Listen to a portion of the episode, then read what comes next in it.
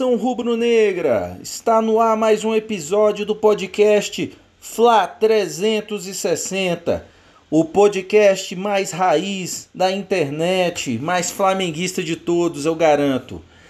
So, fala aqui com vocês, eu, Railton Alves, Henrique Olgado e Davi Lima. Nós três vamos falar hoje sobre vários temas, né? Vamos con conversar hoje sobre o jogo, jogaço da última quarta-feira, Flamengo Independente Del Vale 4 a 0 para o Mengão.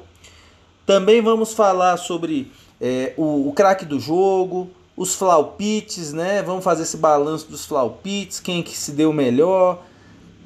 Também vamos falar sobre o próximo jogo, Flamengo Atlético Paranaense no próximo domingo, domingo dia 4 de outubro. Aniversário de casamento meu, inclusive, data maravilhosa. E os flaupites também para esse próximo jogo, né?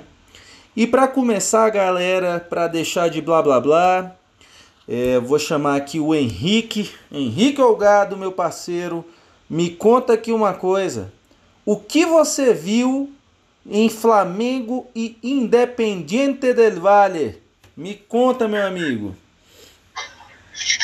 Boa noite, nação. Aqui é Flamengo. Cara, eu vi o Lincoln. Por incrível que pareça, eu vi o Lincoln. É, a gente já havia é, comentado né, no jogo contra o, o Barcelona, né, que o Lincoln entrou para evitar o bicão. E nesse jogo do Del Valle eu vi o Lincoln. Né, o Lincoln é, jogou muita bola. Muita bola né? O primeiro lance de perigo mesmo do Flamengo, ele enfiou a bola pro Ramon que poucos fariam, né? Geralmente você dá o lateral dividir né, a bola na corrida. Ele meteu entre o zagueiro e o lateral, o Ramon chegou, Ramon podia ter dado uma pedrada, não deu. Aí tentou driblar, tocou para trás, o Arrascaeta já chutou prensado e tal, mas você vê que naquele primeiro lance é, é, é, eu, eu, senti que o Lincoln ele, ele, ele ia desandar nesse jogo. E deu muito certo, né, cara? Ele, ele tá. Ele tá melhorando, né? A gente reparou no novo posicionamento dele, né? Claro, ainda muito como posso dizer, muito lento assim na questão da marcação, né? Assim, não não não é um ele não foi criado na base para fazer isso, né, para jogar de lado, mas pô, ele como um, um, atacante pela esquerda ali, ele jogou muito bem. Né? Ele, ele não foi um ponta esquerda, né? O cara que pega, vai para cima, tipo um Neymar. Não, ele, ele jogou mais como um armador ali na ponta esquerda. Ele deu suporte ali para para as investidas do Arrascaeta, ele deu apoio para o Gerson, se entendeu muito bem com o Ramon. Então, o que eu vi do Independente Del Valle foi, eh, contra o Independente Del Valle foi isso, eu vi o Lincoln. Eu fiquei muito satisfeito assim pelo, pelo futebol que o Lincoln apresentou, principalmente no primeiro tempo. Segue aí pro, pro Davi. E pois é, Davi. Davi, me conta aqui uma coisa, meu parceiro. Davi, me, Davi, Davi, me conta aqui uma coisa. Honestamente, Flamengo espremeu o Del Valle? Com certeza. O Flamengo ele ganhou o jogo antes de começar o jogo. Então, na verdade, o esquema tático armado pelo Flamengo, que na, é, se eu não me engano é o terceiro ou é o quarto modo diferente do Flamengo jogar, eu acho que foi o que decidiu a partida. Então, é, o jogo anterior, em que o Flamengo na altitude foi para cima com tudo e deu no que deu, tomamos cinco gols, né? Perdemos. Eu acho que os caras sentaram, assistiram o, jogo contra, o, do Del Valle contra o Júnior Barranquilha, que foi um jogo que o Del Valle perdeu também de goleada, diga-se de passagem, mas percebeu o seguinte, que o Del Valle e esse técnico aí que tanto foi falado aí nesse podcast anterior, ele não é essa coisa, ele não é essa esse Del Vale todo aí não, não é essa Coca-Cola toda aí não, porque ele tem um time bem treinado, Só que é, ele tem apenas um esquema de jogo, uma maneira de jogar. É linda a maneira que ele joga, a saída de bola, o toque, mas é só aquilo. Então o Flamengo percebeu isso e falou assim: vamos recuar as linhas. A gente sempre fala de linha alta, né? Aqui, vamos, vamos recuar as linhas, vamos jogar compacto. Mas é, eu quero deixar bem claro: o Flamengo não foi covarde e não jogou que nem esses times brasileiros jogam há muitos anos aí que vem deixando os torcedores com raiva. O Flamengo jogou inteligentemente. O Flamengo foi inteligente. Porque o Flamengo, quando estava com a bola no pé, ele saía para jogar. Ele armava, ele atacava. Agora, quando o, o, Del Valle pegava a bola, o Flamengo dava o campo para o Del Valle. E o Del Valle errou, se eu não me engano, uns sete passes no meio, mas passes feios. Um dos passes foi o que gerou o gol, inclusive. Então, assim, o Flamengo jogou inteligentemente pelo contra-ataque. Então, eu acho que, para mim, o Flamengo ganhou a partida antes de começar o jogo. É claro, o, o esquema bem armado depende dos jogadores. E aí eu pego as palavras do meu companheiro Henrique aí sobre o Lincoln. Papel fundamental no último jogo, defensivamente e ofensivamente. Eu, que, eu, eu vou dizer o seguinte, para mim, o Lincoln decidiu a partida. Porque se você é, for olhar, quem rouba a bola no primeiro gol foi o Lincoln. Foi ele que roubou a bola. Ah, mas o passe foi do Thiago Maia, aquele passe lindo. Foi um passe lindo, mas não foi um passe difícil de fazer, não. Ele estava de frente para a bola. Não foi, não foi muito diferente do passe do Arrascaeta, que foi um passe de gênio do, do segundo. Mas o, o, o primeiro gol, aquele, a, roubada de bola, a raça foi do Lincoln. Então o Lincoln rouba a bola e faz o gol. E o primeiro gol foi do Lincoln. Então você vê, os dois primeiros gols teve participação direta do Lincoln. Se eu não me engano, aos 12 minutos do segundo tempo, quando o Flamengo acho que já faz o terceiro gol e aí mata a partida ali nos 12 minutos, o jogo acabou.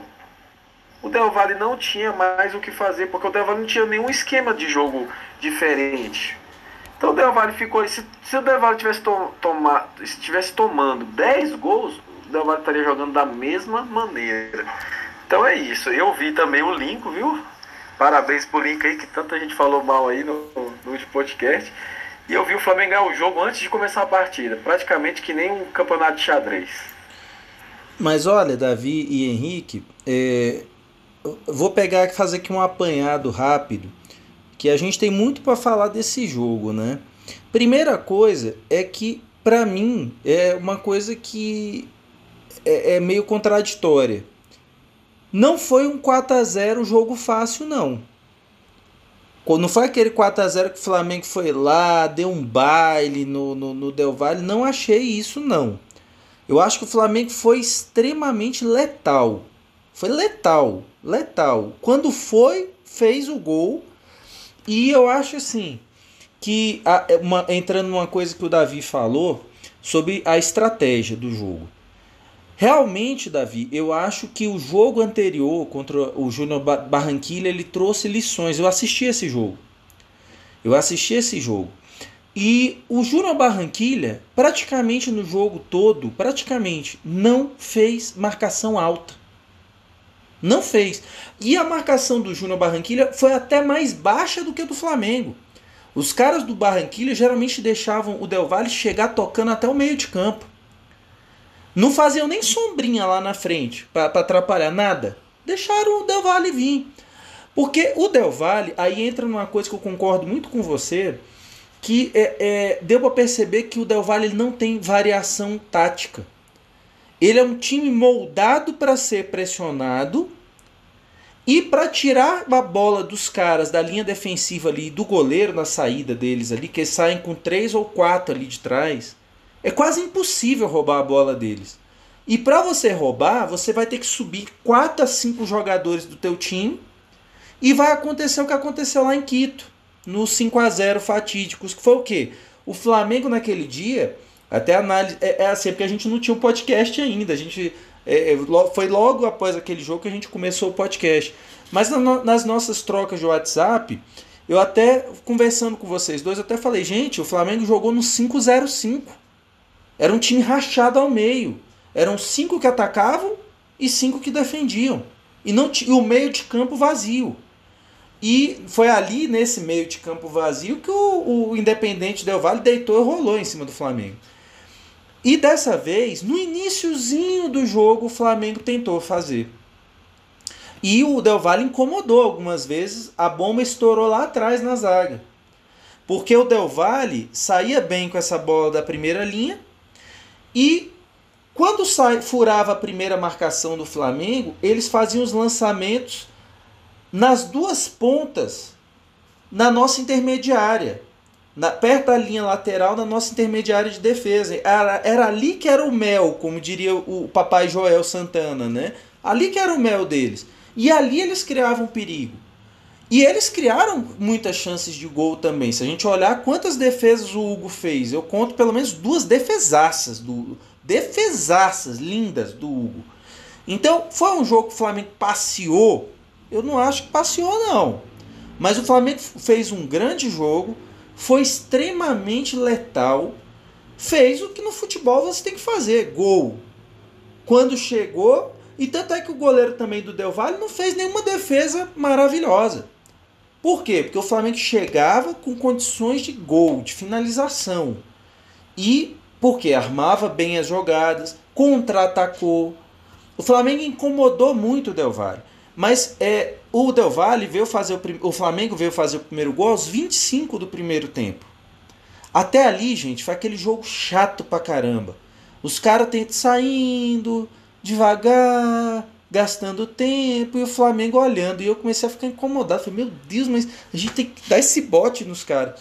Mas graças a Deus eles não fizeram o que eu pensei, porque foi exatamente isso: não dar o bote e não subir as linhas para ir para cima deles eles não esperavam por isso. E aí o Flamengo fez o jogo que quis. Depois que abriu 1 a 0, aí o jogo foi todo para o Flamengo. Flamengo não precisou mais fazer grandes esforços para chegar até o 4 a 0, né? Então eu acho assim, então essa questão estratégica ali do jogo, cara, foi crucial para esses 4 a 0 e mostrou assim um amadurecimento do Flamengo que não está escrito nem na Convenção de Haia, nem na, na Declaração da, dos Direitos Humanos, nem na Constituição Brasileira, em lugar nenhum desses, nem no regimento interno do Flamengo, está dizendo que você tem que marcar a linha alta todo jogo, o tempo todo. E nenhum time no mundo faz isso o tempo todo. Não dá. Fisicamente não dá. E nem todo adversário é adequado para que você faça isso. E o Del Valle não é adequado para que você faça isso. Então eu, eu, eu acho que o Flamengo saiu é, é, é grande desse jogo, porque mostrou que sabe jogar de outras formas. Tem aquele jeito Jesus de jogar, marcação alta, que a gente ama, mas nem todo jogo tem que ser desse jeito. É, os times da. É, o Liverpool, por exemplo, ele não ataca todo jogo.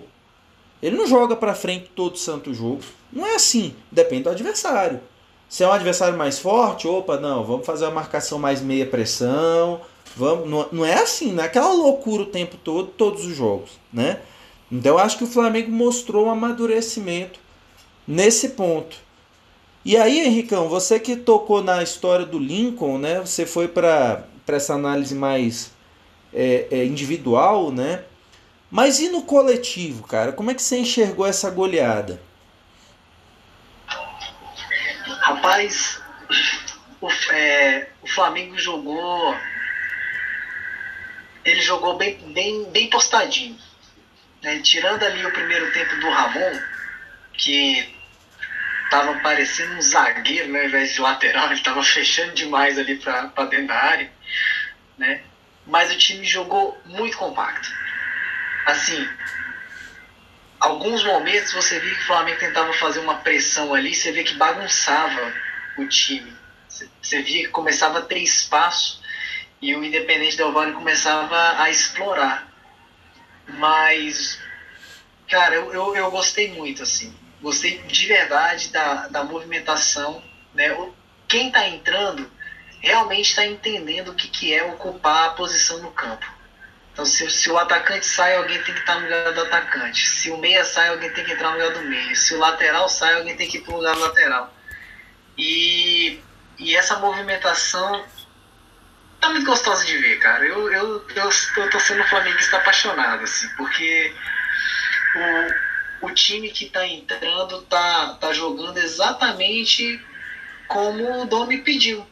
Cara, vamos jogar, vamos jogar perto, vamos tocar e vamos aparecer, né? A, o, o Davi falou do, do Lincoln no primeiro, no primeiro tempo, né? Os dois primeiros gols com o lance dele. O segundo gol nosso, que é um contra-ataque que, que o Thiago Maia liga com, com o Gabigol, aquela jogada já estava sendo cantada ó, há muito tempo. O Flamengo já tinha tentado aquele lançamento com o Thiago Maia nas costas do, do Preciado, se eu não me engano, umas duas ou três vezes já. Se eu não me engano, uma delas o Gabigol estava impedido. E a, e a outra defesa chegou. A outra, se eu não me engano, o Gabigol tentou cortar para dentro e bater, chutou muito fraquinho. Então já era uma jogada canta, já tava, como o Davi falou, o time parece que já entrou sabendo como ia ganhar do Del Valle. Falou assim, ó, os caras jogam assim, os caras marcam assim. É, se a gente for pressionar os caras lá em cima, a gente vai tomar a bola nas costas porque o goleiro deles faz um, uma saída de bola com os pés que é, é sensacional. Muita, é, a gente sempre espera que o goleiro saia. É, é tipo recado de, de escolinha, né? O, o, professor da escolinha ele fala assim: não sai jogando bola pelo meio. o que, que o goleiro do Del faz? Joga a bola pelo meio. O, o, zagueiro ele, ele, ele recebe a bola aqui na, na lateral da área volta no goleiro. E o que, que o atacante pensa? Ele fala assim, ah, ele vai tentar dar uma cavadinha, mas ele vai voltar com o lateral. Não, o lateral já passou nas costas do atacante para receber a bola no meio. E aí, quando você recebe a bola no meio, você tem aquele clarão, porque o meio de campo não vai estar tá marcando aquela bola no meio. Então, cara, e aí o Flamengo, para mim, ele entendeu essa jogada ele, ele entendeu que, que marcar desse jeito não ia funcionar, como foi no primeiro jogo. Né? A gente ficou muito claro isso. Quem, quem pegar para assistir o primeiro jogo vai ver a movimentação do zagueiro os 90 minutos assim. É... Sobre o, o, posicionamento defensivo, né? O Lincoln quando estava ligado no jogo, assim, você via que ele estava com energia o, o Del Valle ele tem um mano, uma jogada no um contra um. Eu esqueci o nome, o nome do atacante do, do Del Valle e ele vai para cima do Ramon. Aí o Ramon diz, ali no corpo a corpo ele desarma e tenta sair jogando com o Lincoln, que já tá ali esperando essa bola do, do Ramon. Isso que a gente está falando, a gente estava quase dentro da área, assim, tipo, a gente a gente estava defendendo lá no intermediário nossa ali. E o Ramon, ele erra o passe. Ele, ele tenta jogar com o ele erra o passe. Aí a bola bate na canela do, do jogador do, do Del Valle. E o Lincoln vem, dá um, um carrinho, tipo, carrinho lá Flamengo mesmo, assim, vou comer grama. E a bola cai no pé do Thiago Maia. E o Thiago Maia só repete a jogada que já estava acontecendo há 10 minutos atrás ele mete a bola nas costas da defesa, o Gabigol sai e rola pro Pedro fazer o segundo gol, né? Então, como coletivo, eu acho que o Flamengo jogou muito bem. A gente alternou muita, muito. Em muitos momentos a gente jogou no 4-1-3-2. É, o Gabigol jogando pela ponta, ele deixou muito a desejar na parte da marcação. Assim, ele, ele dava um combatezinho muito ali, vou fazer só uma sombra, vou só dar uma atrapalhada. O Lincoln, pelo lado, eu acho que o Lincoln deu mais garra, assim, ele foi mais raçudo. Mas, para mim, o Gabigol se movimentou muito bem, até a, aquela bendita lesão lá e o, e o campo, pelo amor de Deus, parecia campo de areia, né? Assim, parecia que já estava jogando na, na, praia de Copacabana. É, campo horrível. É, então a gente variou muito no 4-1-3-2.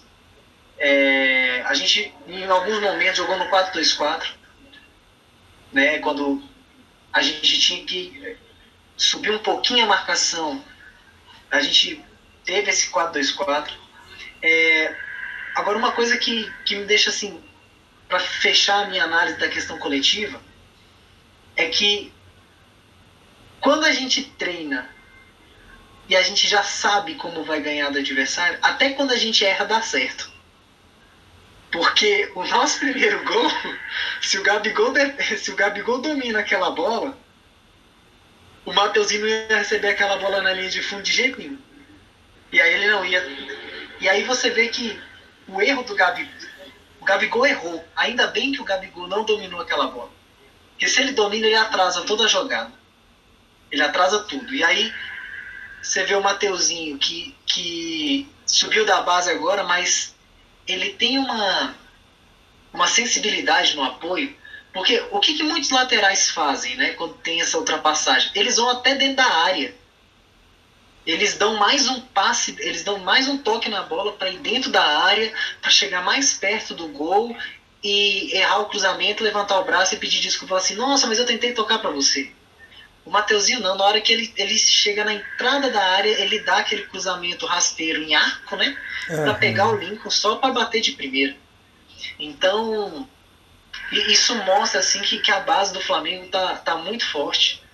E esse nosso coletivo, assim, por mais que as pessoas, por mais que até nós mesmo assim, duvidássemos do, do, dessa subida da garotada, eu acho que fica mais evidente que o nosso time está sendo bem treinado, né? A gente de fato, eu, eu, eu vejo hoje que de fato a gente está em outro patamar mesmo, tá? Porque, como, como o Raio falou, a gente tem ainda um, um, um, pensamento do Jesus ali, uma filosofia do Jesus e tal, mas, cara, ninguém muda um estilo de jogo é, em 30 dias, com tanta mudança, se a gente não tiver um elenco forte, se a gente não tiver jogador preparado para isso.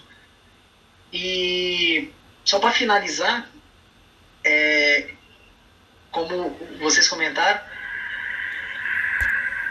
o, o nosso treinador ele chegou com uma filosofia um pouquinho diferente da do Jorge Jesus. Que a do Jorge Jesus era: a gente vai jogar do nosso jeito.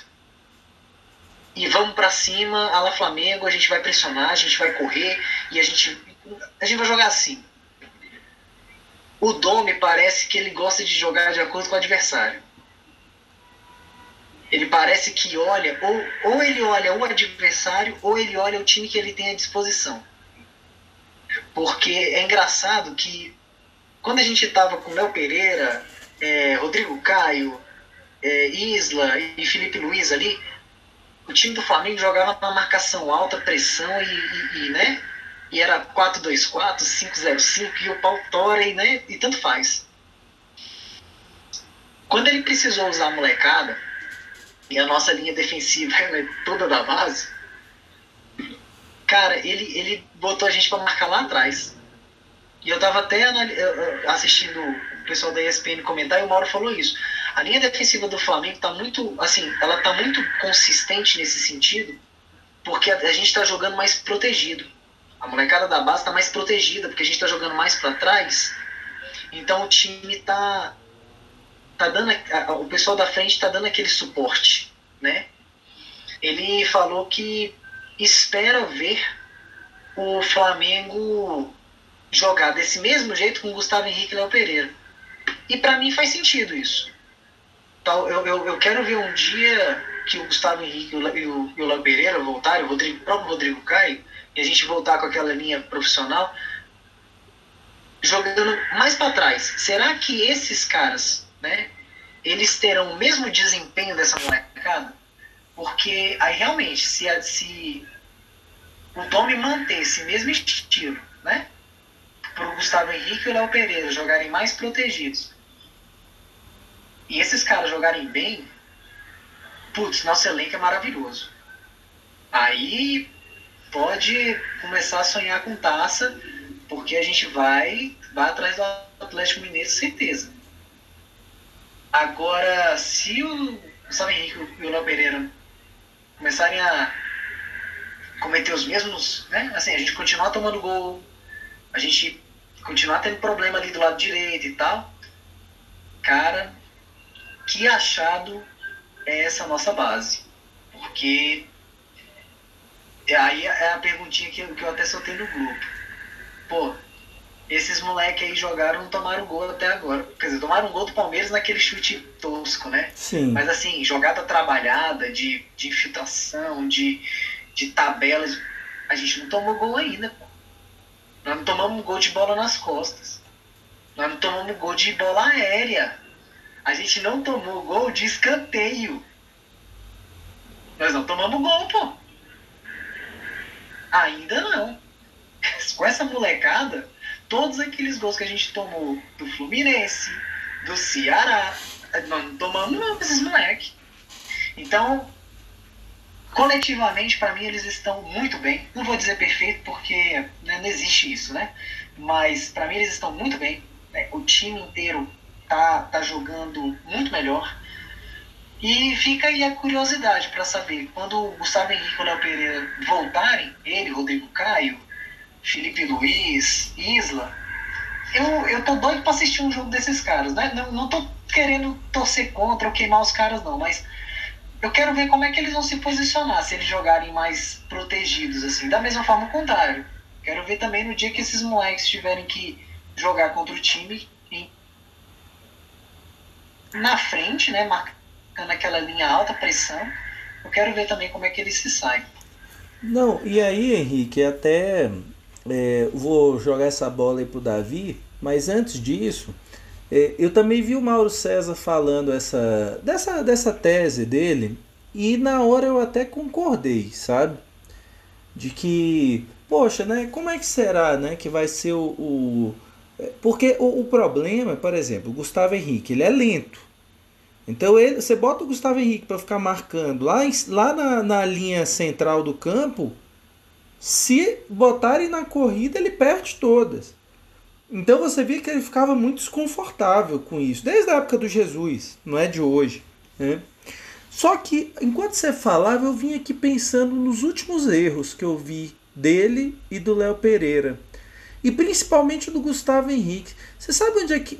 Como é que ele falhou nos últimos jogos que ele jogou? Vou te dizer. Jogadas de bola aérea. Então, a, a, teve aquele gol né, do é, Lucas Claro, se eu não me engano, né, do, do Fluminense no fim do jogo. É, teve, o, o, eu tava pensando assim, né, o Gustavo Henrique. O Gustavo Henrique, é, ele errou. O Gustavo Henrique ele errou é, nos últimos jogos, principalmente em jogadas de bola aérea, né? E aí, com essas jogadas, por exemplo, teve aquele gol do Lucas Claro, e teve mais gols que foram tomados com bola aérea, gol que ele não pulava um gilete do chão. Então, o, o caso do Gustavo Henrique eu acho mais grave, sabe? Talvez o Léo Pereira, talvez possa corresponder. Mas eu realmente é, vejo aí, por parte dos nossos moleques da base, principalmente o Natan, cara. O Natan é impressionante. O Otávio, domingo, que não pôde jogar na Libertadores porque é, não estava inscrito, né? Mas eu acho assim, são, é, é uma molecada, uma molecada que deu muito conta do recado, né? Porque pegou dois jogos complicados pra caramba, gente. É, é, lembrando que o grupo do Flamengo ele tem o atual campeão da Libertadores e o atual campeão da Sul-Americana, né? A gente ganhou, meteu quatro no atual campeão da Sul-Americana, né? E então os moleques eles entraram e a nossa zaga realmente, Henrique, não tomou nenhum gol por culpa dela. Tomou um gol de um chute casual do Palmeiras, do meio da rua, desviou, entrou, acontece. Mas realmente assim, no, na, nos confrontos por baixo, por cima, o único erro que eu posso constatar que houve foi um do Noga no, no segundo tempo contra o Del Valle, que ele foi fazer uma gracinha ali, perdeu. E o cara, o atacante é, Montanho, né, uma coisa assim, que entrou no segundo tempo, dá um chute o, é, mano a mano com o Hugo, e o Hugo mais uma vez faz uma defesa maravilhosa. Né?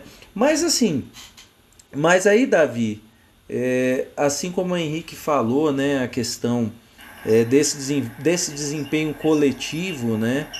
O que é que te chamou a atenção, cara, na atuação do Flamengo da última quarta-feira contra o Del Valle? Eu, eu vou falar aqui de detalhe, né? Já que a gente falou como o Flamengo ganhou o jogo, e aí você ponderou, porque eu falei muito do lado positivo. Eu queria deixar aqui os meus parabéns pro crédito de quem realmente montou o time. A gente vai ficar na dúvida se foi o Domi, se foi o Guerreiro. Agora, vamos falar de detalhe aqui, que é o seguinte. Primeiro detalhe que eu queria é a postura do Guerreiro na beira do campo. Diferente do Domi. Isso me chama muita atenção dele tá gritando, dele tá mais incentivando, dele tá falando com o árbitro, dele tá em cima. Isso faz diferença. É um detalhe pequeno. Outra coisa, a questão é, é vocês falaram da base aí, e uma, um detalhe me chamou muita atenção. Tirando essa questão do Noga aí, mas ele jogando Libertadores ali, o último lance ele deu um, um rapa no, no atacante, ganhou o amarelo, mostrou o que, que é Libertadores, eu adorei. Não sou a favor da violência, eu sei que a gente é contra, tá? mas eu gostei da postura dele. Mas, é, pra mim, a molecada não errou nada. Foi um jogo de. A palavra é precisão. Eles erraram praticamente nada. Quem errou? Os medalhão, pô. Thiago Maia errou uma, furou uma bola lá no ataque. Ele perdeu uma bola na zaga quase tomamos um gol. Então, no detalhe, novamente, os meninos saíram super bem. E aí, é, eu queria deixar aqui, né, a questão da armação do time. Baixou a linha, deixou o Del Valle vir. E realmente é o que você falou, não foi um jogo fácil. Foi 4x0, mas não foi um jogo fácil. E qual foi o detalhe? O Flamengo aguentou a pressão no começo do jogo. É um número aqui simples. É, foram 21 chutes do Del Valle durante o jogo.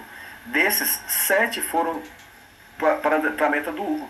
E nos quais você já destacou duas grandes defesas. Eu vi três ou quatro mas grandes mesmo, é que nem você falou, foram duas espetaculares defesas de, de, de goleiro de futsal ali, uma no peito e um chute de fora ali do Caicedo ali, que, porra, sacanagem. Então, assim, seguramos a pressão até o, a sair o primeiro gol, aí não teve, não teve como, o Del Valle se expôs e aí a gente fez os contra-ataques, fez o dever de casa, mas deu certo por causa desses detalhes. Então, acho que isso resume a partida, essa precisão e esses pequenos detalhes, a gente tem que entender que treinador não é para ser motivador. O treinador não tem que ser coach de, de, de jogador.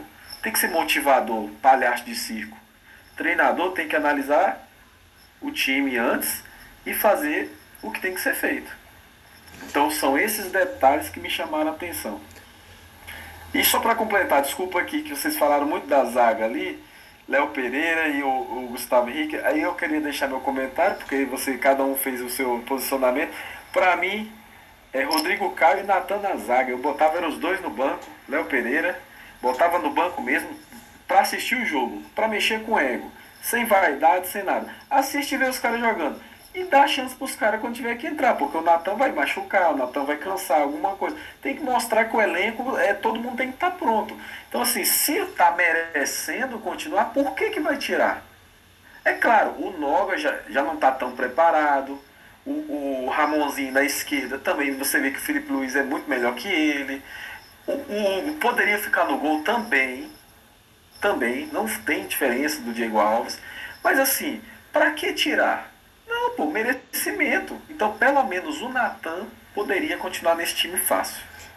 E, e até, Davi, também porque tem uma outra coisa, né? É, você promovendo o Natan depois dessa, dessa, desses últimos jogos ali, você dá um recado para a molecada até de, de estímulo, né?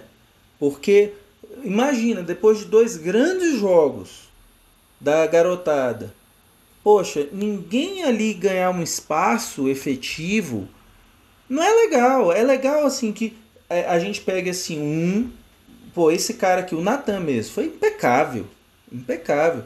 Vamos dar chance para esse garoto, sabe? Vamos dar chance. É, é, é, abrir as portas, né? Porque, gente, a sequência, do, a sequência da temporada vai ser duríssima. Vai ser duríssima. Vai ter uma semana que o Flamengo vai fazer quatro jogos em uma semana. Então, realmente, todo mundo vai ter que estar preparado. Todo mundo vai ter que estar ali é, disponível. E até porque, dependendo, o Flamengo vai chegar num momento que ele vai ter que armar dois times, né? Então vai ser um. um isso chama. Desculpa, isso chama meritocracia. Exato. Simples. Exato. É meritocracia. É quem, quem tá jogando melhor entra. E, e, e eu também concordo contigo. Hoje, se tem, se tem ali uma posição no Flamengo que caberia um, um garoto desse, até para dar esse estímulo para a molecada, é a zaga. Porque até agora Léo Pereira e Gustavo Henrique não fizeram, não conseguiram fazer dois jogos bons em sequência. Isso quando fizeram jogos bons, né? Quando fizeram. Mas galera, é, seguindo aqui o ritmo aqui do nosso podcast, é, vamos lá. Craque do jogo. Começando por você, Davi. Manda lá, quem se destacou para você na, na nossa vitória contra o Del Valle, meu amigo? É aquela coisa, né? Quando joga de goleada é o mais difícil escolher o craque, né? É, para mim seria o Lincoln, por, porque ele decidiu o jogo, porém eu vou dar meu voto hoje pro Arrascaeta, porque ele tem os, os lampejos de gênio, que para mim é aquele passe que dá pro Bruno Henrique, por mais que o gol do Bruno Henrique foi bonito também, e o Bruno Henrique para mim não mereceu ser o craque do jogo de acordo com a Comembol, entrou já com todo mundo ali mastigado ali, mas ele fez dois gols, merece, mas o Arrascaeta para mim vai ficar com, com o título de craque do jogo aí, de Arrascaeta. E você, grande Henrique, me conta, para você quem foi o craque desse jogo, cara? Cara, é, eu também queria dar o voto pro Lincoln, sabe? Porque fez um gol e deu, e deu a roubada do contra-ataque, né? O Arrasca realmente, mas hoje, hoje o meu voto vai pro Hugo. Para mim, o craque, craque do jogo foi o Hugo. Ah, no momento que o Flamengo precisou dele, ele apareceu e fechou o gol e falou assim, é, é como a gente é, comentou numa conversa é, offline, né? Pra mim, ele é o Dida. Olha pra ele, eu vejo o Dida. O Dida batia no peito e falava assim: pode deixar que eu vou pegar dois pênaltis. E o cara ia lá e pegava dois pênaltis, entendeu? E pra mim, o, o, hoje, esse jogo do Del Valle, pra mim, o craque do jogo foi, foi o Hugo, porque eu tô vendo o Dida ali, cara. Eu olho pra ele, ele sai do gol, ele fecha mesmo. Aquilo ali dá uma confiança na defesa é, você vê que a, a, a, até os nossos defensores assim eles ficam com mais vontade de, de encarar aquele um contra um, porque ele sabe que o goleiro tá o goleiro tá garantindo. Então, se ele perder um contra um e o cara bater no gol, vai ter um goleiro lá que vai dar uma segurança. Então, para mim hoje, o craque da galera aí para mim é o é o Pois é, Henrique. É, eu vou falar, cara, ultimamente, ainda bem, ainda bem que tem Microfone. Ainda bem que tem sido difícil, né, ultimamente a gente escolher o craque do jogo, né? Porque quando o time joga bem, é, fica, a concorrência é grande, né? Eu acho muito legal esse ponto de vista seu, Henrique, do Hugo. Fez um grande jogo, fez duas defesaças, no mínimo duas, mano a mano com o zagueiro. E é, também acho a questão aí do Arrascaeta e eu vou votar no Arrascaeta pelo cumulativo dos últimos jogos, cara. O Arrascaeta, desde o jogo do Barcelona de Guayaquil, o, o Arrascaeta, ele a, tomou a liderança ali do time de manda pro papai aqui que eu resolvo. E é o que ele tá fazendo. Teve um lance, cara, é, que foi no segundo tempo. Vieram três caras do Del Valle, gente, em cima dele. Ele estava aqui na ponta, na, na, lateral de baixo da tela aqui, né? É... E aí ele dá uma tirada nos caras, bicho. Eram três em cima dele. Com dois toques na bola, ele tira três, cara. E eu ri, eu fiquei rindo aqui vendo o jogo aqui. Falei, cara, sensacional. Esse cara é muito bom, muito bom. E ele agora ele criou essa. Ele era um cara meio assim, meio desligado do jogo, assim, tal, ele não se envolvia tanto com o jogo. Mas esses últimos jogos, cara, ele entendeu perfeitamente o que é Flamengo, chamou a, a, a responsabilidade para si. É, bicho, sensacional Rascaeta. Sensacional, sensacional. Então, por conta do cumulativo, não fez gol, mas botou várias para a galera fazer. É, perdeu até uma chance clara de gol. enfim, mas ainda assim, jogou demais, está jogando demais.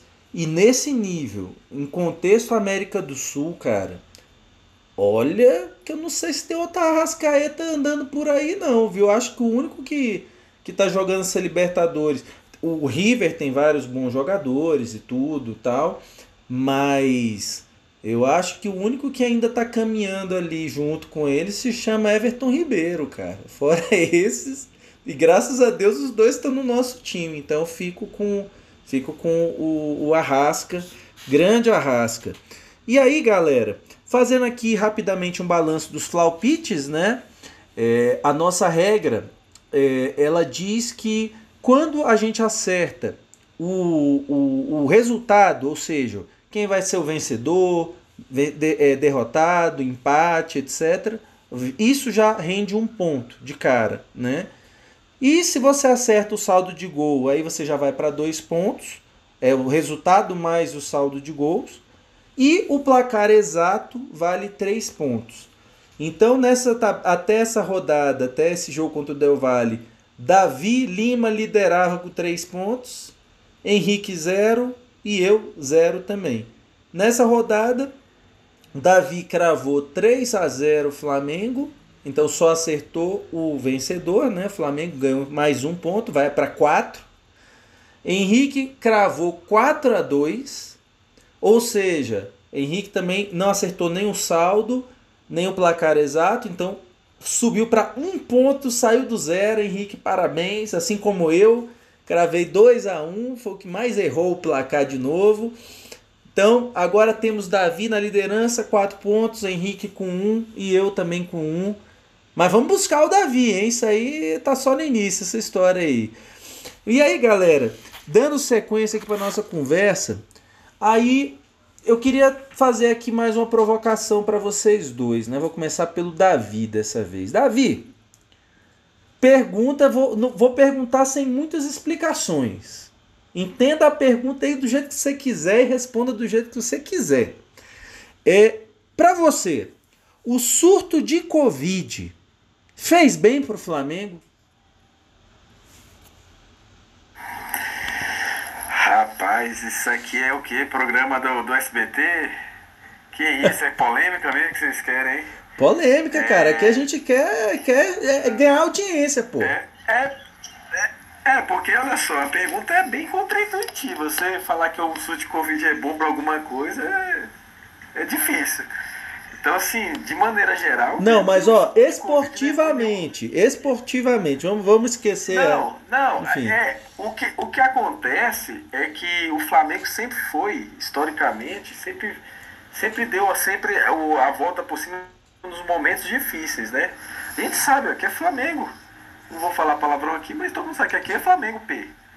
E aí, é, e não foi diferente dessa vez. Então a gente estava numa situação talvez a mais difícil do ano, com certeza a mais difícil do ano, e oh, precisamos de contar com os garotos da base e eles corresponderam. Então, é, é, de certa forma, esportivamente, eu, eu creio que a Covid ela veio para ajudar o Flamengo. Né? Virou a chave do clube e hoje o, o Domi está com cheio de dor de cabeça lá, daquelas que todo treinador quer ter que são dois jogos maravilhosos feitos pela base, mais um elenco recheado de craque. E agora ele tem que armar um time contra o Atlético Paranaense aí. Os, o pessoal tá voltando da Covid, muitos jogadores estão voltando, e ele falou, ixi, agora, rapaz, agora tem, tem umas dor de cabeça boa aqui para ter. Então, de maneira esportiva, quero deixar bem, bem claro aqui, viu? Não vou entrar em detalhes. Foi bom sim, mas de maneira geral foi, foi, um, foi algo um sofrimento, tanto pessoalmente para os jogadores que do, doente e longe da família, quanto para a gente que é torcedor. Foi bem, foi bem triste, foi bem difícil acompanhar essas semanas aí do Flamengo, viu? Foi tensa. E Davi, mas é, é, vou fazer uma pergunta surpresa aí, não estava nem prevista na pauta, mas é pergunta rápida. Pra Buff, me conta, Jordi Guerreiro ou Domi? Rapaz, o Domi nasceu para ser auxiliar, viu? Não quero falar nada não, mas ele, ele fica mais confortável nos bastidores, ali no sentadinho atrás. Eu não sei, eu pra mim, guerreirão aí, ele, ele me encantou. E para você, Henrique, Dome ou Guerreiro? Rapaz, tem, tem que ver quem é que dá o treino. Quem é que dá o treino? Quem, quem tá dando treino tá dando certo. Então, como eu não sei quem é que tá dando treino, então eu vou manter o nome ali, que ele é o treinador, ele é o chefe. Quem é, quem é o cara que tem coragem de falar mal do chefe? Não, então tem que ver quem é que tá dando treino. Mas lembrando que o Domi dava treino pro Guardiola também, hein? Então, por isso que eu tô falando. Foca no chefe. Quem é o chefe hoje? Hoje é o Domi. Então, pra mim ele tá dando treino e tá indo pro jogo. Mas é, é isso que o Davi falou, assim, o, a gente vê algumas posturas distintas ali no, no campo, né? E quando você vê aquele jogador, aquele treinador que fica só gritando, que fica nervoso, que fica isso e fica aquilo, às vezes é um treinador que não consegue enxergar o jogo e passar a instrução, né? O Guerreiro não, o Guerreiro ele, ele, ele passa o jogo inteiro, assim, é, chamando a atenção pro jogo, né? Falou, oh, fecha mais aqui, é, você tá indo muito para lá, você tá indo muito para cá, faz a tabela aqui. Então, a, a energia que ele gasta não é aquela energia do motivador, né? É a energia do treinador mesmo. Então, para mim, ele, ele foi muito bem, cara. Mas eu ainda, eu ainda acho que o Domi ainda. Deixa só o Domi aprender um pouquinho mais o português. Dá, dá uma chance pro cara. Dá uma chance pro cara. Não, e, e o, o ainda nas horas vagas ainda paga sapo pro técnico adversário. Eu adorei, cara. Ele pagando sapo pro, pro Ramírez. Foi ótimo, cara. Pô, tem que aprender a perder também. achei ótimo, achei maravilhoso. Mas eu também me encantei, viu? A palavra correta. É, até em espanhol, me encanta, né? Quando algo você gosta muito de alguma coisa, né? Realmente me encantou. É, o jeito ali do, do, do Guerreiro, do Jordi Guerreiro, porque aquilo ali é Flamengo, né? É a coisa de sangue, de eu quero ganhar. Ou oh, volta aqui, fecha aqui, caramba, não sei o que. E eu acho que o Domi, talvez, ele depois dessa, desses últimos dois jogos, caiu a ficha nele, o que é, que é o Flamengo.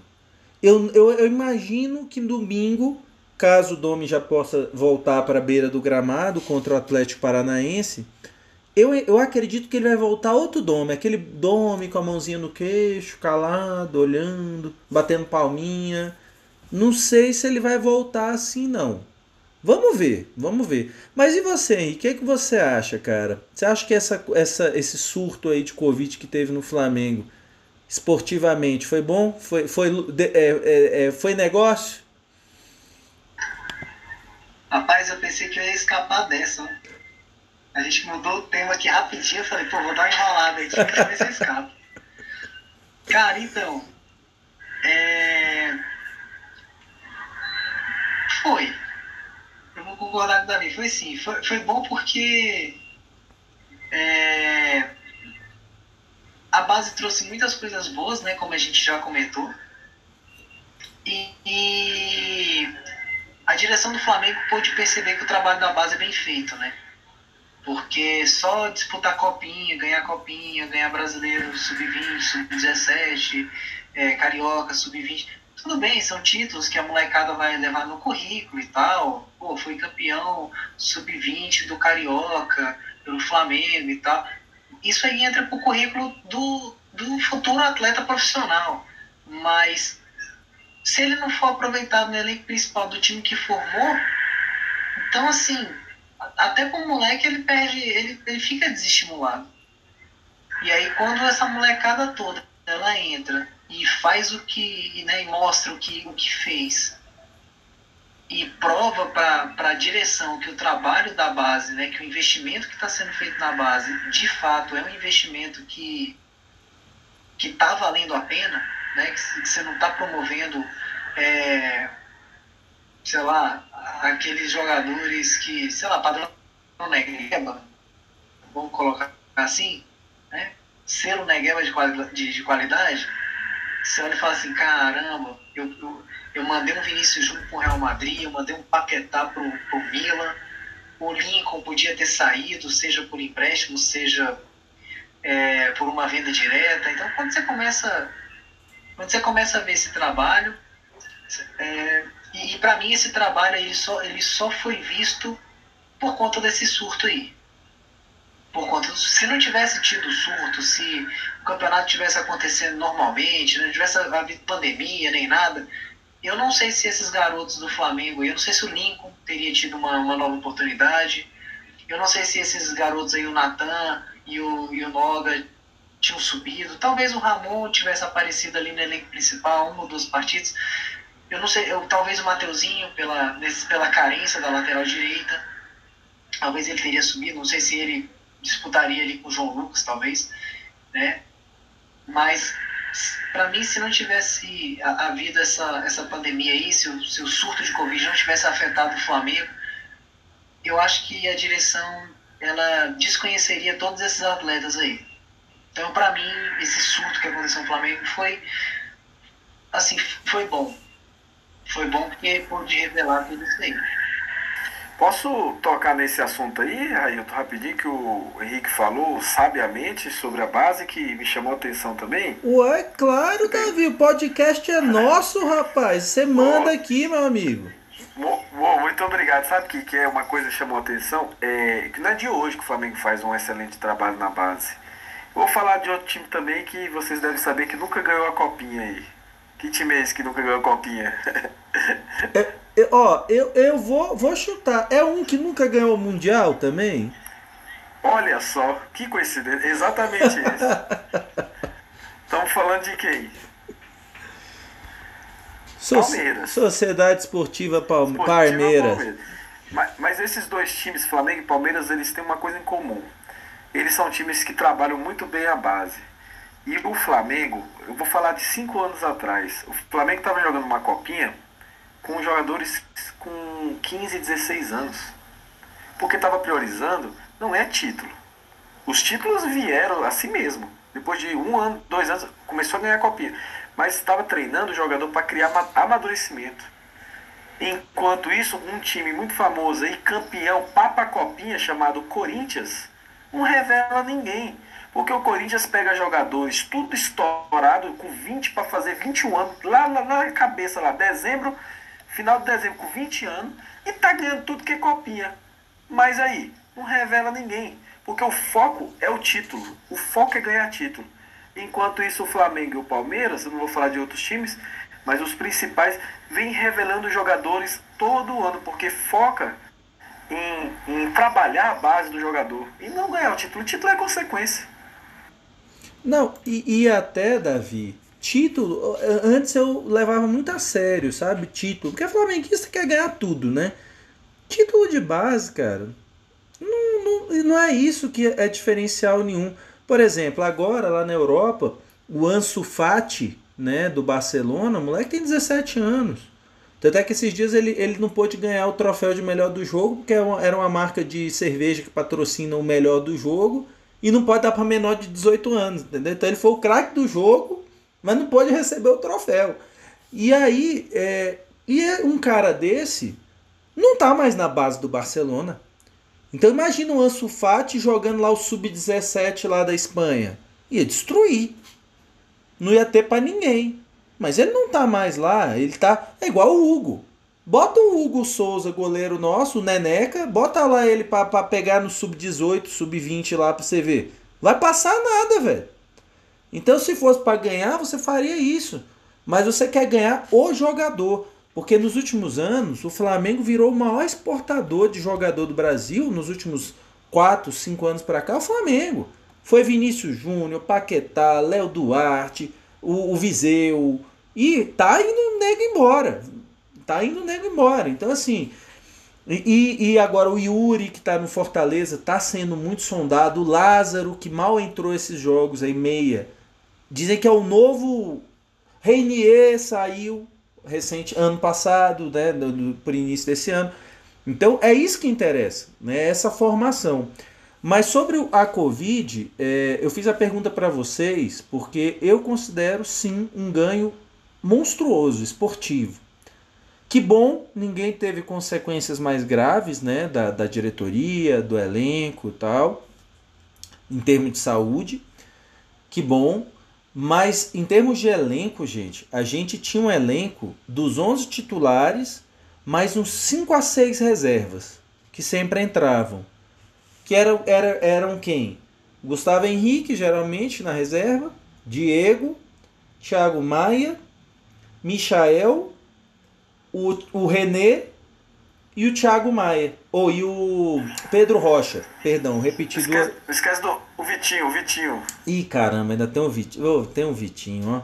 Vitinho. Então, sete. Esses sete entravam. Então a gente tinha 18 jogadores que estavam ali sempre, se alternando.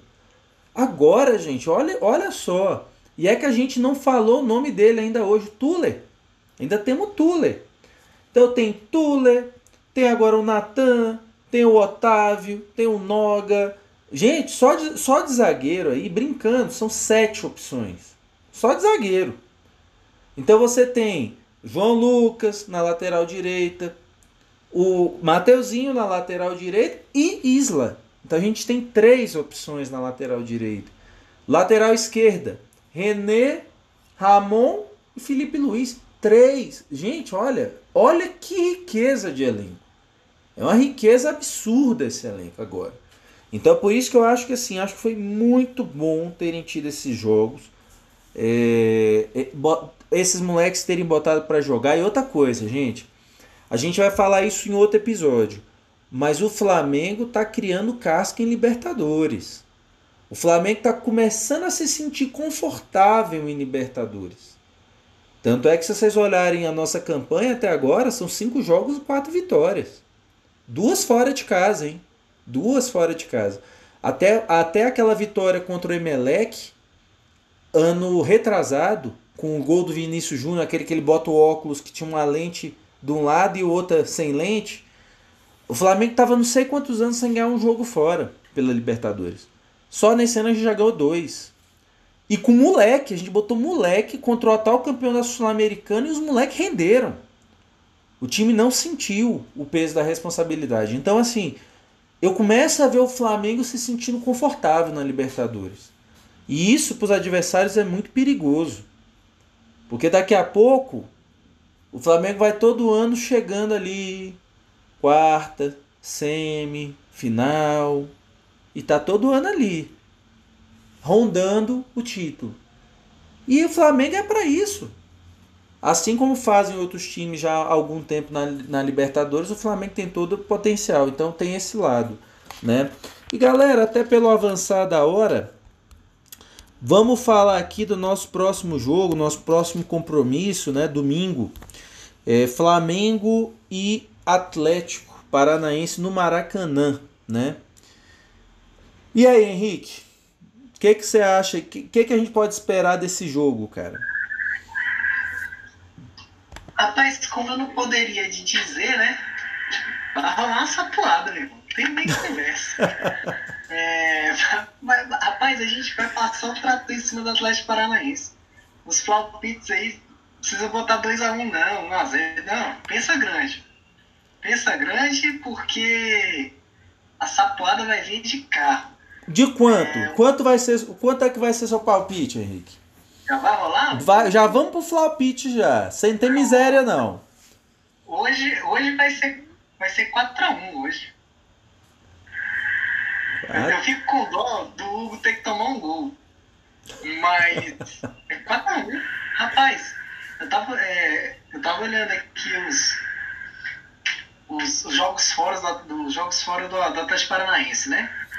Cara, o Atlético Paranaense jogou contra o Fortaleza, venceu, mas o Fortaleza tinha um jogador a menos, né? Depois o Atlético sa saiu para pegar o Santos, tomou um vareio. O Atlético Paranaense saiu para pegar o São Paulo, perdeu. O Atlético Paranaense saiu para pegar o Vasco, perdeu. Ih, perdeu e... até pro Vasco aí, é fim de carreira, ah, então. É o que eu tô falando. gente. Não, não economiza no palpite. Não economiza no palpite, não. Eu ainda tô colocando um gol ainda, porque é aquele negócio, se fosse. Se fosse a defesa titular, eu ia meter 4x2, mas como é, são os meninos, eu acho que dessa vez os meninos vão tomar um gol. Sempre tem a oportunidade daquele, daquela bola vadia, né? Então, o Atlético Paranaense fora de casa tá, tá uma mãe, assim.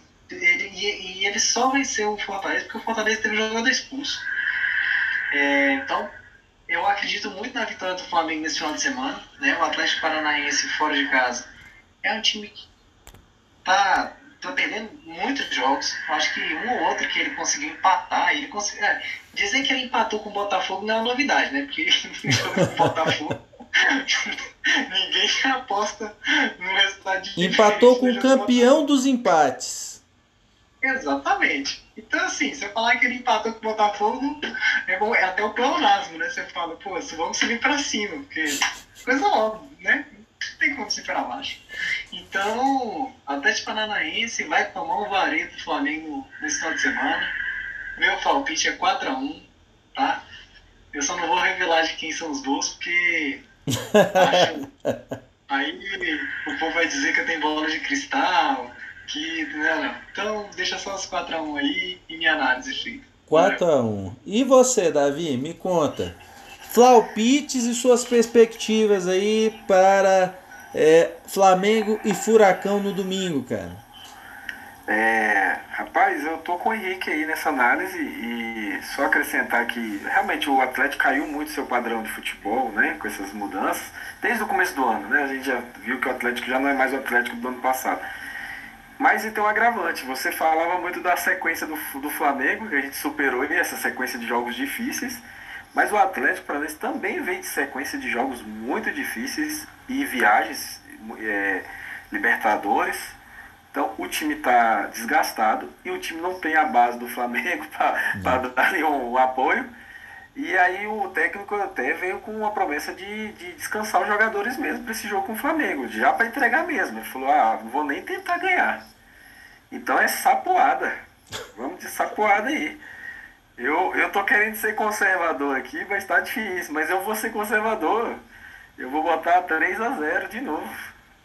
Eu vou botar 3 a 0 na esperança que o Bruno Henrique erra o, é, perca o gol no, que, no, que não perdeu nesse último jogo aí. Porque ele podia ter perdido e eu ter cravado e fazer seis pontos. Mas vamos torcer aí para Flamengo 3 a 0 aí. Poxa, aí agora vocês me quebraram, hein? Porque, poxa, vamos lá, né? Mas ó, sobre o jogo, realmente o Atlético Paranaense houve um desmonte, né? Aquele time que foi campeão da Copa do Brasil ano passado, que inclusive vai ser o nosso adversário, né? Nas oitavas agora da Copa do Brasil. É, aquele adversário acabou, né? Rony saiu, o atacante que era o argentino, é, se vocês puderem me ajudar a lembrar, esqueci o nome dele, goleador pra caramba.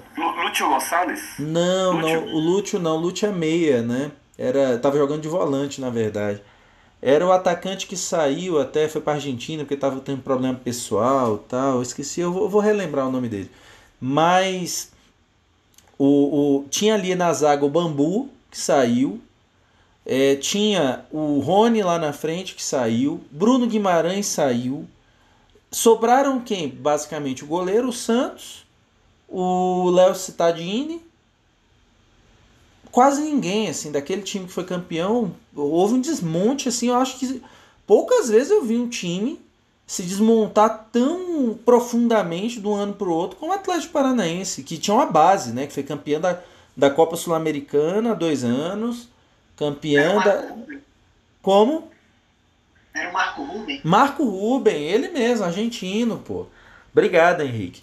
Então, eu acho assim, o time é, é para mim é um dos furacões mais fracos. Eu até já coloco na categoria de brisa. Eu acho que vai ser assim, realmente vai ser um jogo que vai depender muito mais do Flamengo do que o Atlético Paranaense. O Atlético Paranaense a tendência é jogar para se defender. Realmente teve uma sequência dura. Não ganhou do Jorge Wilstermann em casa, Timeco lá da Bolívia não conseguiu ganhar, ficou 0 a 0 É um time que tem muita dificuldade de armação, de criação de, de, de oportunidades de gol, né? Então, não vai ter lá o, o campo sintético para jogar a favor deles. Apesar de que o Flamengo jogou muito bem no campo sintético do Palmeiras no último domingo, também não, não sentiu tanto. E eu tô enrolando aqui na análise para tentar dar um placar, pô. Ó, então, Henrique, Henrique colocou 4 x 1 Davi 3 x 0 Vou de 4 x 0 Vamos é, ver. Excelente palpite, excelente palpite. Pronto. Eu, eu tava pensando nesse aí, ó. Tá pronto. Pegou aí? Peguei, já era, hein, Davi? Já era. Pegou, você pegou o 4 do Henrique e o, ze- e o meu zero, ó. E o Olha zero, a pô. dica aí do Henrique. Pô, é, é agora, agora, meu irmão, é a chance de ouro de eu decolar nesse negócio aí, velho. Mas é isso aí, galera. Olha, mais, mais uma vez, queria agradecer a presença de você, Davi, de você, Henrique. É sempre um prazer falar do nosso Mengão. Como diz o hino, né? O meu maior prazer é vê-lo brilhar, seja na terra, seja no mar, né? E, e, e que bom, a gente voltou é, nos últimos três jogos aí a ter esse prazer, né? Que a gente se acostumou em 2019 a ter esse prazer em ver o Mengão jogar e deu uma quedinha, agora subiu de novo e vamos agora é, ao alto e além, né? Como diria Buzz Lightyear, né? Aquele filósofo. Então, galera, é, obrigado pela participação de vocês mais uma vez. É, Para você que nos escutou até agora, muito obrigado. Indique nosso podcast, que é feito aqui com muito carinho, para os seus amigos, familiares. Nós já estamos lá no Instagram e no Twitter. É só procurar a gente no arroba Fla360, numeral, né? O número 360, podcast, tudo junto. Fla360 podcast. E nos principais agregadores de podcast, o Spotify, o Google Podcasts, é só procurar pela gente, seguir a gente no Fla 360 também numeral. Isso aí, galera, muito obrigado. É, saudações rubro-negras e esperamos vocês por aqui no próximo episódio. Davi quer falar alguma coisa? Ah, eu quero deixar meu abraço, né? Sempre pro, pros antes, aí como é Atlético Paranaense, eu tenho que deixar meu abraço aqui, especial pro meu amigo Hen- Henrique, o charado Henrique aqui nosso. Mas é um Henrique, meu amigo, que mora nas QNGs aí da Taguatinga, que jogou nas ba na base do Atlético Paranaense, chegou a jogar a partida profissional. É um grande jogador de futebol. E aí, como é o antes mais próximo que eu tenho, torcedor do Atlético Paranaense, vou deixar um abraço pra ele, com certeza vai estar escutando esse podcast aí mais tarde. Isso aí, ó, indica pra ele aí, hein, Davi. Tem que seguir lá a gente lá, cara. E é isso aí, galera. Então, se você conhece qualquer pessoa que curte o Mengão, que curte secar o Mengão aqui, também é bem-vindo, é bem-vindo. A gente, a gente sabe que isso aí é tudo amor mal resolvido. Então é isso aí, galera. Saudações, muito obrigado. E um grande abraço e continuem se cuidando aí nessa pandemia maluca. Saudações, um grande abraço.